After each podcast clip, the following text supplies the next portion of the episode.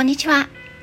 横浜で15年以上犬の保育園の先生を行っているなおちゃん先生と申します。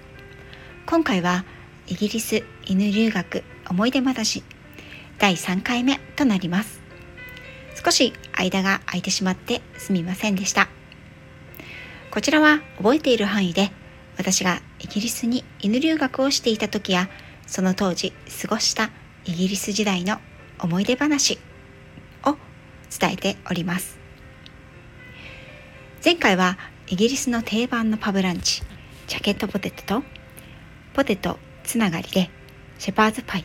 そしてお持ち帰りという表現のドギーバッグのお話をしました。今回は私がイギリスで一番好きな食べ物って何？と聞かれた時に必ず答えるサマープディング。そして最高のシェフ。リチャードのお話をしようと思います。少し長くなりますので何かの作業をされながら聞き流していただけたらと思います。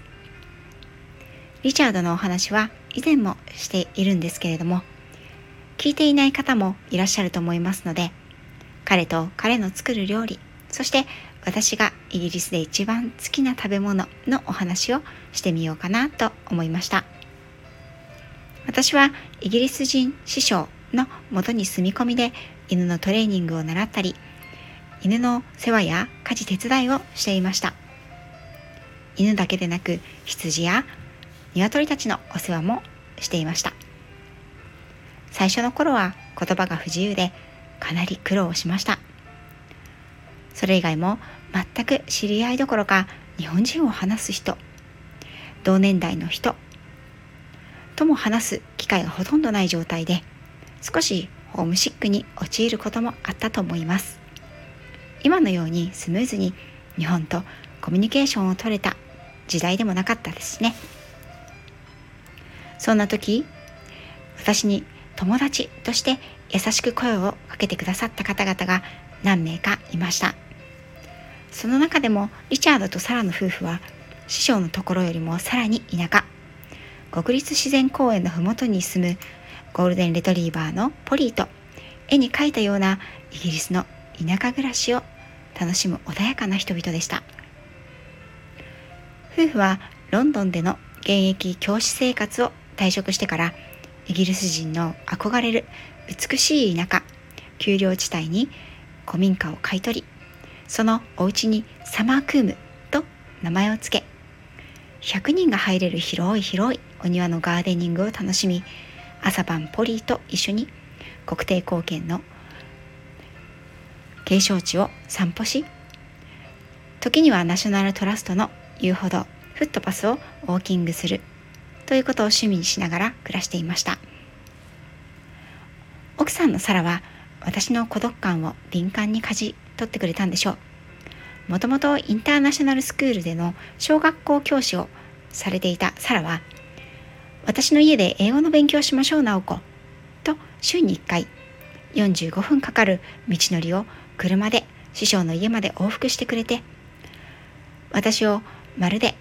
田舎の祖父母の家で羽を伸ばす孫娘のように甘やかしてくれたんです。もちろん英語の授業もしてくれましたが、それ以上に私は夫婦と過ごすランチタイム、素晴らしい風景の散歩道、ティータイム、広く美しいガーデン。そして旦那様が作るいろいろなお料理や保存保存食を見ることが大好きでした。師匠が夜に友人と街へディナーに行く。という時には大体私は犬たちのお世話があるのでお留守番ということが多かったんですが時にはそのご夫婦のお家で夕飯をいただいたり宿泊までさせていただくこともありました。私が滞在した師匠の家も大好きだったんですがこの築100年の古民家サマークームのことが私は大好きで日本に帰宅した後もイギリスを訪れるたびにこの偏僻な場所にあるサマークームを必ず訪れていました最後にイギリスを訪れたのは6年前当時私の会社で働いていたスタッフ5人を社員旅行として連れて行った時でした。その時も少し遠かったのですが足を伸ばして彼らとサマークームを訪ねてスタッフ全員でそのお家に宿泊させていただきました。5泊6日のイギリス旅行の中でスタッフたちに何が一番美味しかったと聞いたところ全員がリチャードの料理が一番美味しかったと答えました。これは私にとってとっても嬉しい答えでした。もしかしたら忖度もあったかもしれませんけど私にとってはリチャードはイギリス一番のシェフだったからです。私はイギリスでいろんなものを食べてきましたが彼の料理がどうして一番好きだったのかというとそれはおおそらく思いやりにあふれていたからだと思います。私が日本人だから日本食が恋しいだろうねと。田舎では手に入りにくい醤油を使った庭の面取りが生まれたばかりの半熟卵やスクランブルエッグ。こちらもキッチンガーデンで採れたばかりのグリーンリーフやトマトに醤油を使った自家製ドレッシング。私が好きといったチーズ。チェダーやブリーやスティルトンなどを常に3種類は取り揃えてくれて朝は彼特製の焼きたてパンを顔を見てからカットしてくれました。毎日早起きして犬たちのお世話をしてるんだからここでは思いっきり朝寝坊していいんだよ。という言葉に甘えて私が目を覚ますのはいつも庭の前の砂利道を放牧地に向かう羊たちが横切る時に聞こえる首につけたベルの音か。目覚ましよりも多くの野鳥たちの声。またはパンの焼ける美味しそうな香りが漂ってきてからでした。付け合わせはこちらも。キッチンガーデンや庭で採れたベリー類や柑橘類を使った自家製ジャムを数種類用意してくれた。朝食は何よりも私にとってはごちそうでした。まあ普段の生活では朝ごはんというものを食べた記憶もほとんどなかったですからね。塩コショウグレイビーソースウスターソースなどが多いイギリスの味の中で彼は熱心に新しいソースやスープを研究する料理研究家でもありました。伝統的な英国料理よりはいろいろな国の食材やソースを組み合わせた創作料理を作り振る舞ってくれることが好きでした。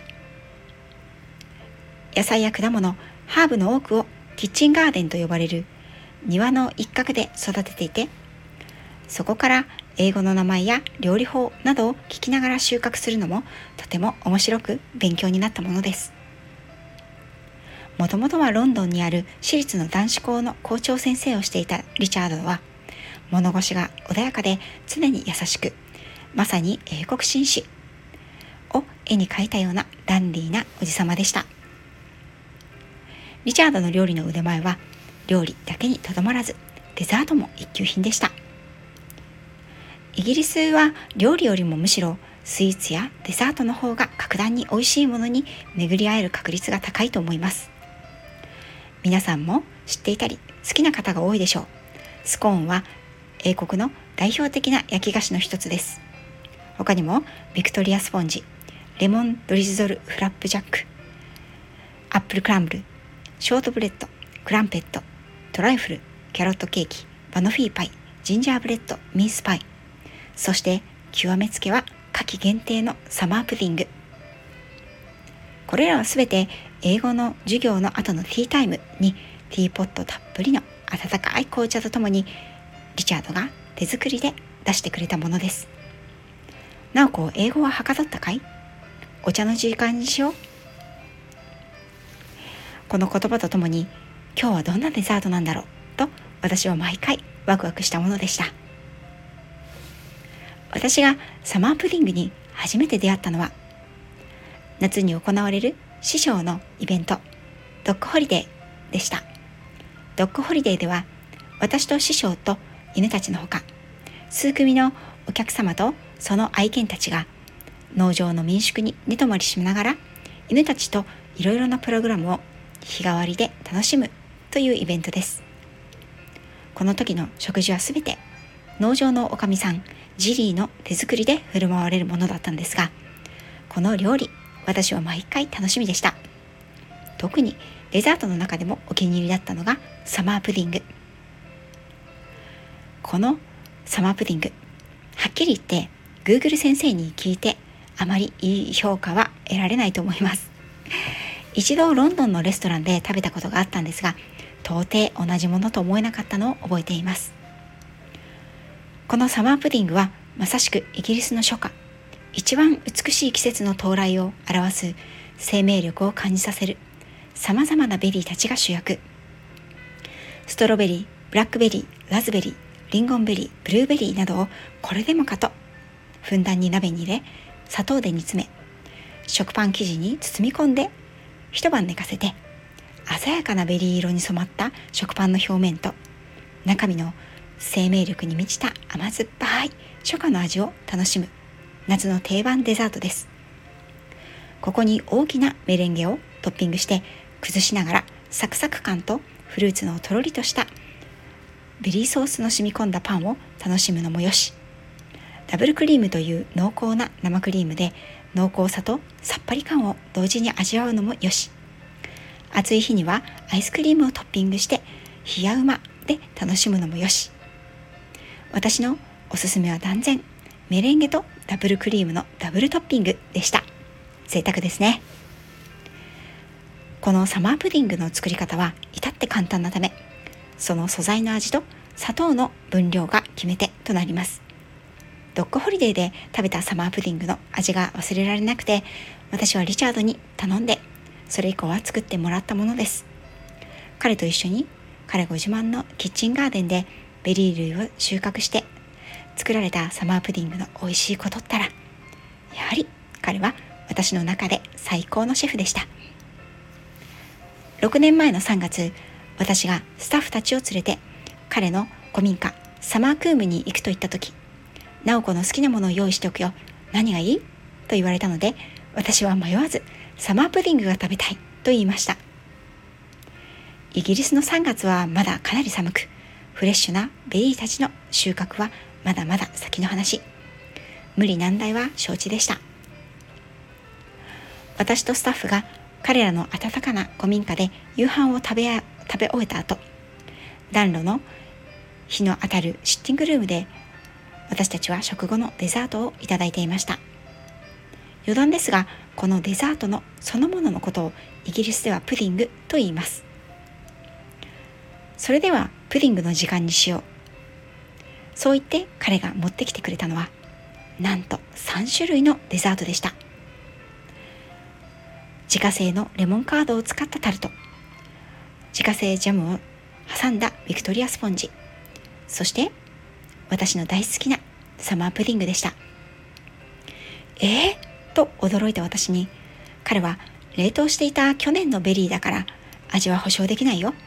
だから美味しくなかったらと思って他2種類のプディングも作ったんだと優しく教えてくれました。その気持ちが何よりも嬉しくてもちろん3種類全部平らげたことは言うまでもありません。そして翌日彼らと愛しいサマークームに別れを告げる時が来ました。次は必ず私の家族を連れてくるから元気でねとハグをして別れました。次というものは必ずしもやってくるものではないということをこれほど痛感したことはありません。2020年リチャードはコロナ禍の真っ只中に天国へ旅立ちました。思い出の詰まった田舎の古民家に一人で住み続けるのはつらいと奥さんのサラはロンドンの子供たちの近くに引っ越しあの美しい古民家サマークームと彼らに再会する約束は果たされませんでした。サマークームで過ごした彼らとのひとときは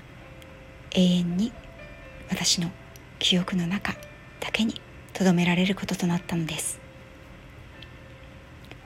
昨年9月私のこの夢のような記憶の一コマが絵画となって私のもとに届きました。それは私の配信を聞いて絵を描く主婦の日常チャンネルの陽子さんが描いてくれた一枚の絵でした。陽子さんに私はお会いしたこともないんですがもちろん彼女はリチャード夫妻サマークームのことを知る由もないのにそこに書かれていたのはサマークームを思い出させる一軒家でした。その時の配信を概要欄に記載させていただきますね。もしまだ聞いていないよという方がいらっしゃいましたらそちらも合わせて聞いていただけると嬉しいです。ということでイギリス留学思い出話。3回目はイギリスで一番好きなグルメサマープディングと最高のシェフリチャードとの思い出のお話をしました。私の次なる夢はサラが元気でいてくれるうちに家族を連れてまたイギリスに行くということです。最後まで聞いていただきありがとうございました。また次回は違う思い出話をしようと思います。